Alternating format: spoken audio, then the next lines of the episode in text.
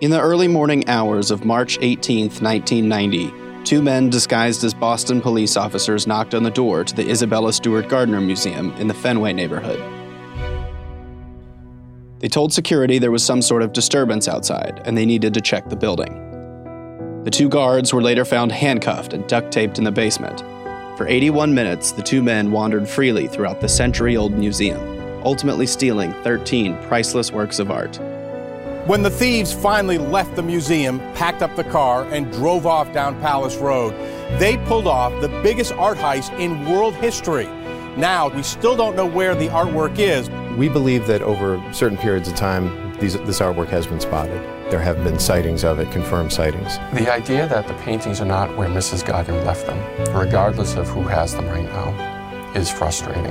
There's only one place that this art belongs, and that's on the walls of the Gardner. And until it's there, um, we're never going to give up looking for it. Now, tonight, I spoke to an attorney who said his client can not only identify that mystery man, he can link him to a notorious art thief. I think he went there the day before to case the joint for the people that came the next day. From Boston twenty-five News, this is New England's Unsolved, a podcast of cold cases, crime files, and questions waiting for answers. On today's show, we'll take a look at the Isabella Stewart Gardner heist and the hunt for priceless works of art stolen in what's been called the largest single property theft in history.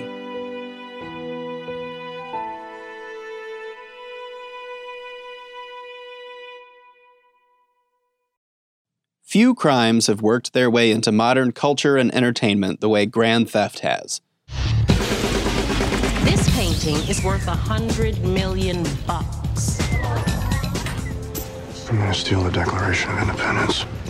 Whether it's a bank robbery, an armored car stick-up, or an elaborate art heist, it's complex capers like this that top the list of enthralling misdeeds across centuries, even millennia. Wall and waltz right out the front door.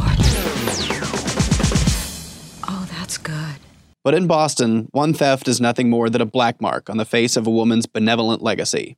Isabella Stewart Gardner built her museum, an Italian-style palazzo, shortly after the death of her husband. She had been acquiring her collection while traveling the world after the death of her only child. The boy died of pneumonia just shy of two years old. She was later told she would be unable to have any more children. Perhaps it's the loss she experienced that drew her so strongly to the enduring masterpieces she left to be enjoyed by generations after her. The Isabella Stewart Gardner Museum stands as it has for more than a century, in the Fenway, a guardian of a bygone time. Within these walls is a remarkable private collection, some of the finest artwork ever created. Much of it displayed here still, according to the will of Isabella Stewart Gardner, in their original places, forever, for the enjoyment of generations of Bostonians. But in nineteen ninety, at Saint Patrick's Day gave way to March eighteenth, two thieves disguised as police officers talked their way into the Gardner, overpowered two security guards, disabled the security system, and had the run of the Gardner Museum for eighty-one minutes. Today, empty frames hang where the stolen paintings were ripped from the walls. The thieves took thirteen total works of art. The most notable thefts were two paintings, The Storm on the Sea of Galilee, which is best known as Rembrandt's only seascape, and The Concert, one of only thirty-four paintings in existence by Johannes Vermeer. The rest of the loot included another Rembrandt, a painting called Chez Tortoni by Edouard Manet, a painting and some sketches by Degas, a small etching by Rembrandt, a type of Chinese chalice, and a bronze eagle. While the thieves took their time during the theft, they weren't gentle. The eagle was ripped from the top of a flagpole, and the largest paintings were cut from their frames. I mean, I think one thing we know is that these thieves did not know a lot about art. They cut two of the Rembrandts out of their frames. I mean, yeah. If you know anything about paintings, if you know anything about artwork, you knew that that could damage these works forever. Uh, so I think we know that these thieves did not know a lot about art, uh, and I think we also know that they were, you know, these sort of run-of-the-mill criminals. They knew how to handle guns. They were yeah. very confident in the way that they robbed the museum. You could have committed that robbery in eight minutes. They spent over an hour. That's author Ulrich Boser. In two thousand nine, he published a book about his time investigating the Gardner theft. He spent years continuing the work of an art crime investigator who left Boser his notes after his death in two thousand five. Boser tracked leads to Britain, Ireland, and countless towns across New England. but he, like the F B I, has never been able to definitively pin the crime on anyone. Though the investigation has been active for nearly three decades, the federal investigators working the case have remained tight-lipped. The F B I has only granted one on-camera interview to explain everything they know about the case, and it happened when Special Agent Jeff Kelly sat down with Bob Ward in two thousand fourteen. When this case initially went down, the suspect list was pages long.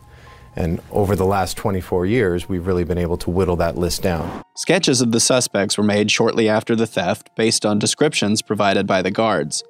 But as time wore on, police have shifted their focus from the perpetrators to the artwork itself. Uh, that's correct. The Gardner Museum, the F B I, the U S Uh, Attorney's Office has long been clear. They are uh, looking to get these paintings returned. They're not looking for a prosecution. They're not looking to put someone in jail. They're looking to get these masterpieces back to the museum, up on the walls where they belong, on the walls of the Isabella Stewart Gardner Museum. But part of the mystery surrounding the theft has only mounted as a handful of suspects connected to it were killed in the years shortly after. In nineteen ninety-one alone, two men believed to have been connected to the heist were found dead in car trunks. Then, a prime suspect who matched one of the police sketches was found dead of cocaine poisoning. Four years later, the friend of a man long suspected to have been the other thief was shot to death in the stairs outside his apartment. And that's when the investigation began to focus on certain figures from the Boston underworld.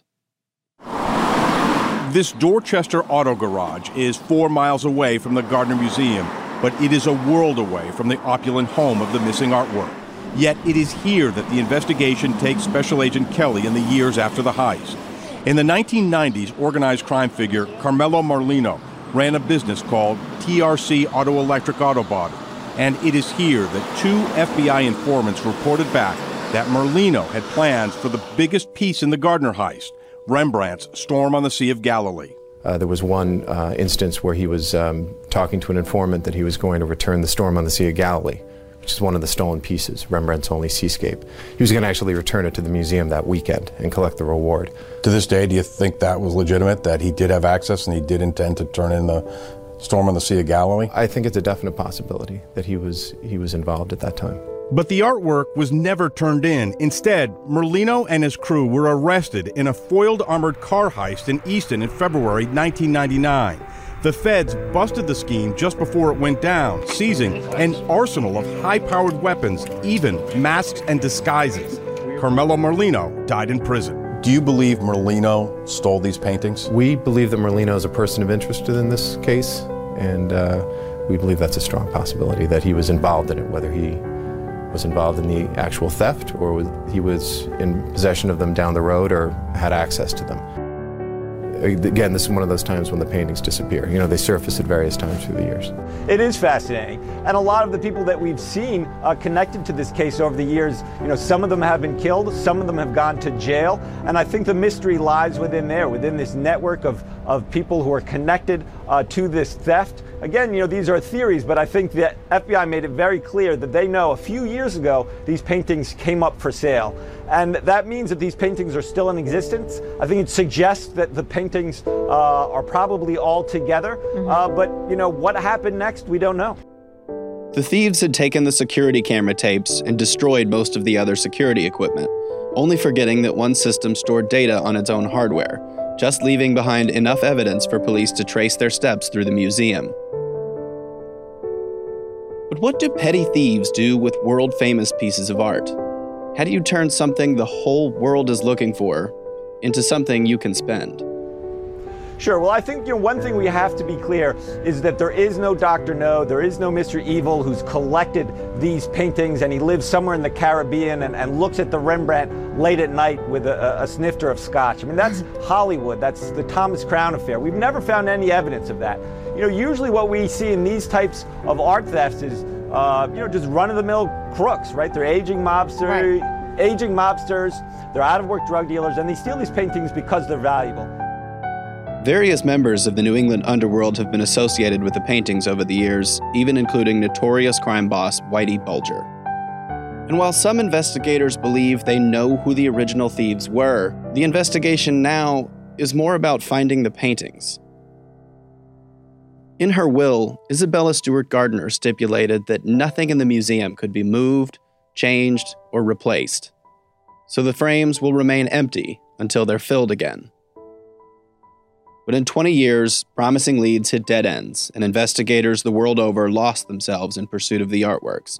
But little in that time compared to the steps investigators have taken in just the last seven years.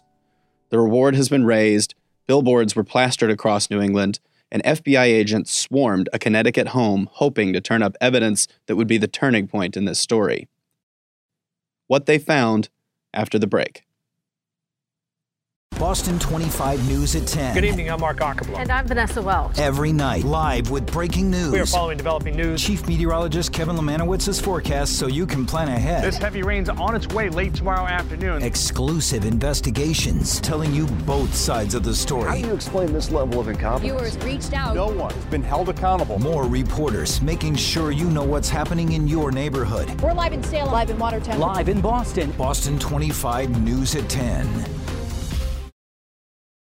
The F B I clearing off of Francis Drive just a short time ago, but they spent the entire day here at the home of an alleged mobster looking for any signs connected to the Gardner Museum heist. They brought out ground-penetrating radar, search dogs, but at the end of the day, it doesn't appear that any of the artwork was found.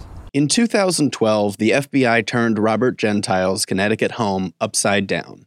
Agents from New England dug up an old pool in the backyard, used radar devices to scan the rest of the property, and rifled through the aging mobster's basement. They didn't find the artwork, but what they did find has kept Gentile a central figure in the investigation ever since. Gentile has been connected with several of the Gardner theft suspects over the years, but it wasn't until that search that their suspicions and allegations were made so apparent. Investigators seem to be pressing Gentile harder in recent years, as the aging mobster is now eighty years old and in failing health. The time to uncover what he knows about the case could be running out. Again, Special Agent Jeff Kelly. We do know that Mister Gentile would possibly have information that could help us in the recovery of these paintings. And that's uh, that's why we approached Mister Gentile for his assistance. And what happened? Uh, he claimed to have no knowledge of the Gardner heist or the stolen artwork. Do you believe him? Well, I can tell you that um, a search warrant was executed at his house uh, on drug charges. A number of items were recovered. Some of them were, were a little puzzling for, uh, for being in his possession.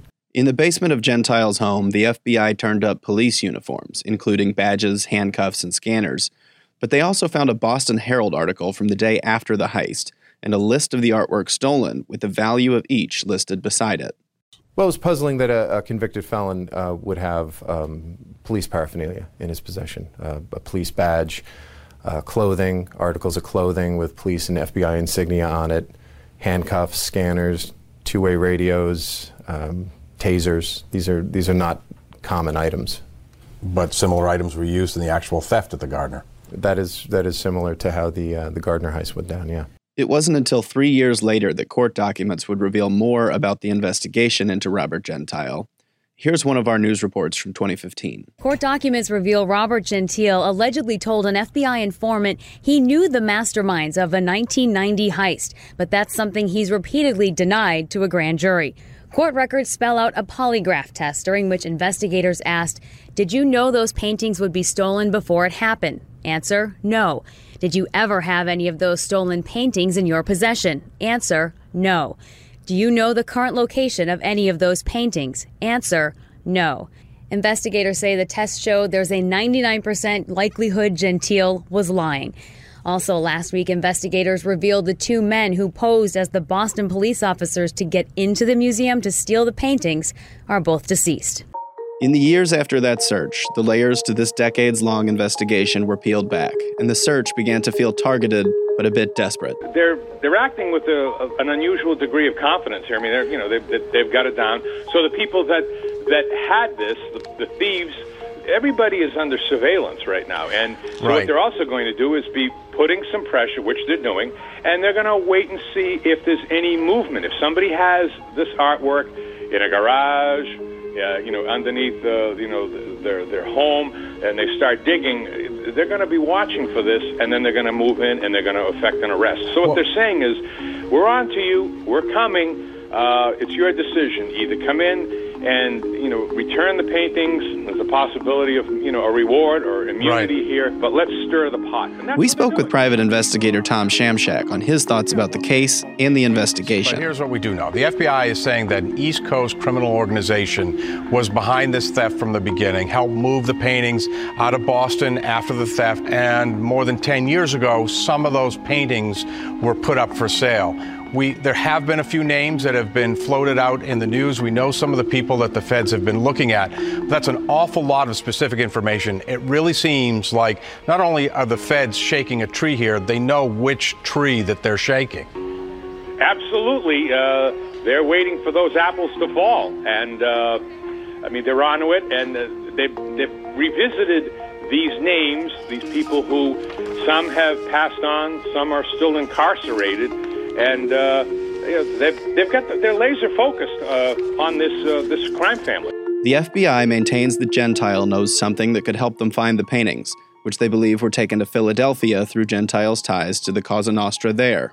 Mister Gentile was a member of um, Philadelphia L C N, and uh, from expanding our investigation and expanding uh, the world in which we're investigating, uh, we.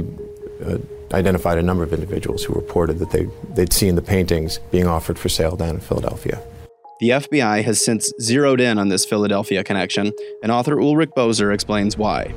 I think you know, the, the lead is hot because it's it's really, frankly, one of the, the best leads that we've we've had. Investigators have uh, made some important connections, and, and you can draw those connections back to the people uh, who robbed the museum. In my book, I uncovered some new evidence that suggests that a, a Boston mobster named David Turner was involved. Other people who've investigated this case have, have fingered other mobsters. And when you put the pieces together, it suggests uh, that the paintings went through an organized crime network. Now, of course, we don't know where these paintings are today. So these are all theories until the paintings come home. But I think right now, uh, the F B I is looking some good evidence uh, that the paintings went south after they were stolen from the Isabella Stewart Gardner Museum. After the search of Gentile's home, the F B I posted billboards with images of the art all over New England, hoping someone would recognize them. They also released surveillance footage of a man being led into the museum by a security guard the night before the robbery. A Boston area attorney announced publicly one of his clients knew who that person was and how he was connected to the heist. This fellow was an antique dealer, and he dealt in antiques and other things, and I think he went there the day before to case the joint for the people that came the next day.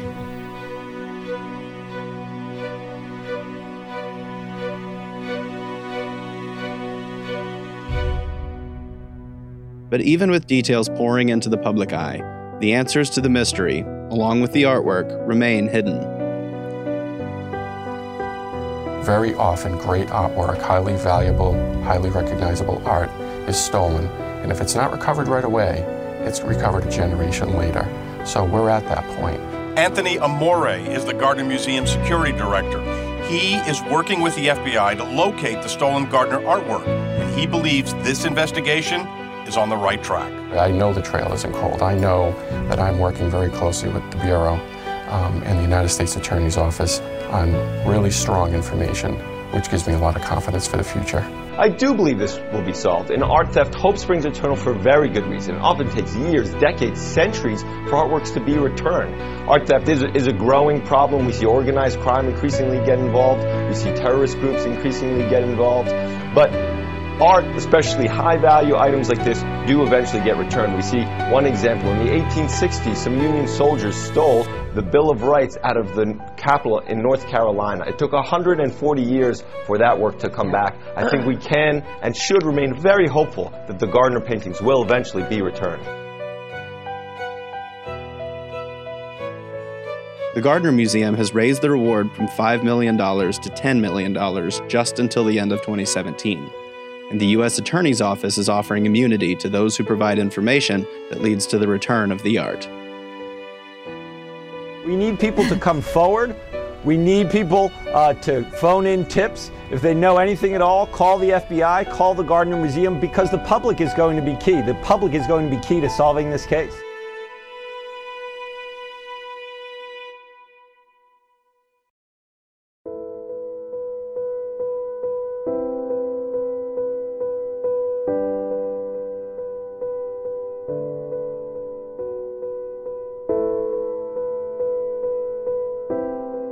New England's Unsolved is a production of Boston twenty-five News.